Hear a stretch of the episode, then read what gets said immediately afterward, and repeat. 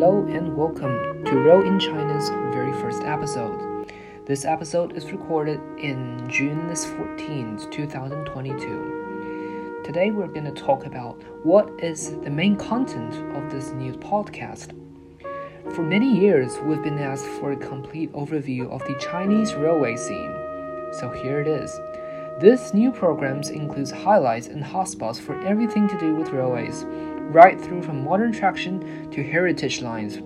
For more details, please take a look at www.chinarealstory.com. As we all know, that China enters the, as we say, the um, Industrial Revolution in quite a late time. So the railway culture in China is not as good or as developed as that in Western countries or in Japan, for example. But there is something very unique about China Railway that is the railway is closely associated with politics.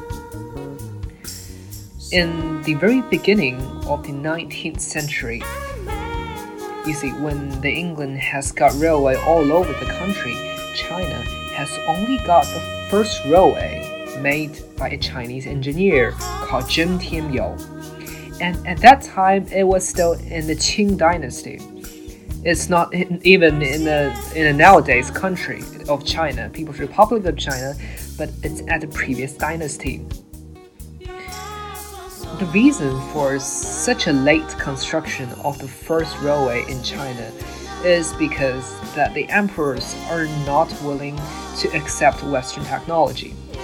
So this is uh, highly political because they think the train and the railway is not invented by China. In fact, it's from Western countries, so they have some uh, inner resistance to this thing. And coming down to the 1950s to the 1960s, after the establishment of the People's Republic of China, the new government needs to have some big infrastructure program, and that includes railway.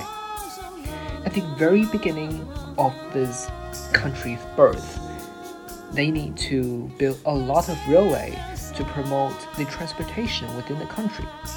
So we have loads of railways in construction, such as Chengdu to Chongqing Railway, such as Baoji to Chengdu Railway, and more importantly, the difficulty of constructing these roads is really high because they're all located in the very depths of mountains.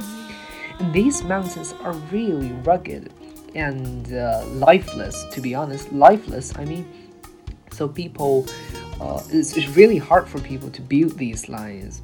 But there's one thing that's very advantages of the People's Republic of China when it first gets started. It's people they unite together to work for the same goal, whether by means of uh, collaboration or by means of um, communism, you know. Um, so they work together as soldiers to build the new railway in the 1950s to the 1960s. So we have got these lines. These lines are what we call as heritage lines and this is what Chinese rail fans like the most.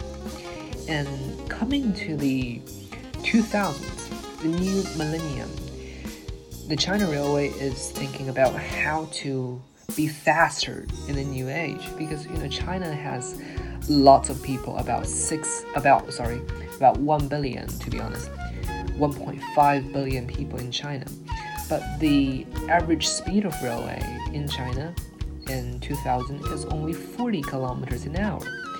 That is obviously too slow. So in order to make in order to make um, people travel faster, China is thinking about how to make their railway faster. So in 2005, they talked with several companies, including Alstom of France, uh, Siemens in Germany, and uh, and some Japan companies, they would have uh, have a trade on the EMU trains, which is mm, significantly faster than the traditional train train. Okay, so in 2008, just before the Beijing Olympics, The first high speed railway in China has its opening ceremony, and the highest speed can reach 350 kilometers an hour. And I think that's very interesting. That's one of the very interesting aspects of China Railway because it's a mixture of fast train and slow trains. The slow trains, uh, like for example, it may take six hours to go for 200 kilometers, whereas for fast trains, it will go to 200 kilometers within an hour, or even less than an hour. So that's very interesting about Chinese railway. You can see the most developed train in the world and also the most underdeveloped train in the world.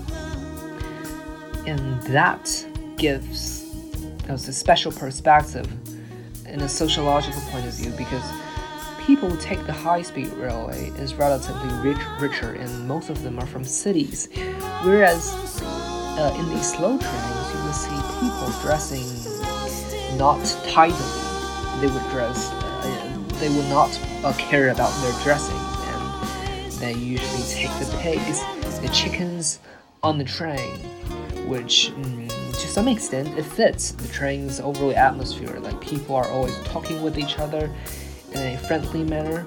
So that's one of the most interesting part of Chinese railway. And the aim of this podcast is to introduce to you the most fascinating things about Chinese railway. Why is that? Because in the platform there are so many so many Chinese information about Chinese railway. However, only little English versions exist on the internet. So my aim is to spread the Chinese railway culture to more people because it definitely worth it Chinese railway culture is very unique in the world. So, in the following podcast, I hope you will enjoy this new program. And if you have anything you want to ask or you want to contact, please send email to posts at chinarealstory.com or visit chinarealstory.com. Thank you very much for listening. Have a nice day. Bye.